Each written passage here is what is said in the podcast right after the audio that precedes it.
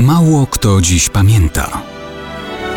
Datownik historyczny prezentuje Maciej Korkuć.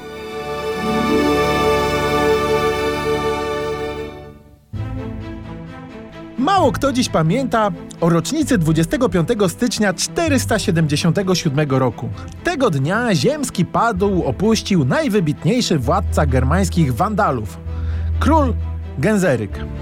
Kto wie, może i dzisiaj wielu Polaków ma w żyłach krew wandalskich ludów i wspólnych przodków z królem Genzerykiem?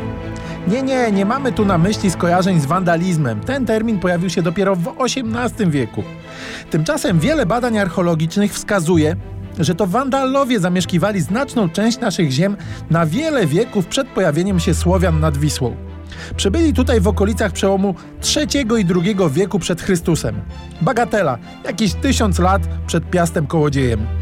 Mamy po nich liczne pamiątki na Kujawach, Mazowszu, Kielecczyźnie i w Małopolsce.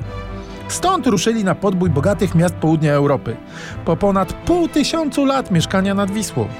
W sojuszu z sarmackimi Alanami na początku V wieku naszej ery wtargnęli do rzymskiej Galii. Potem w Hiszpanii założyli swoje państwo, korzystając z postępującego rozkładu rzymskiego imperium. To tam tron objął Genzeryk, który dostrzegał aż nadto wyraźnie, że nie powstrzyma naporu innych ludów germańskich, Wizygotów. Skorzystał więc z okazji, aby włączyć się w wewnętrzne porachunki rywalizujących rzymskich wodzów.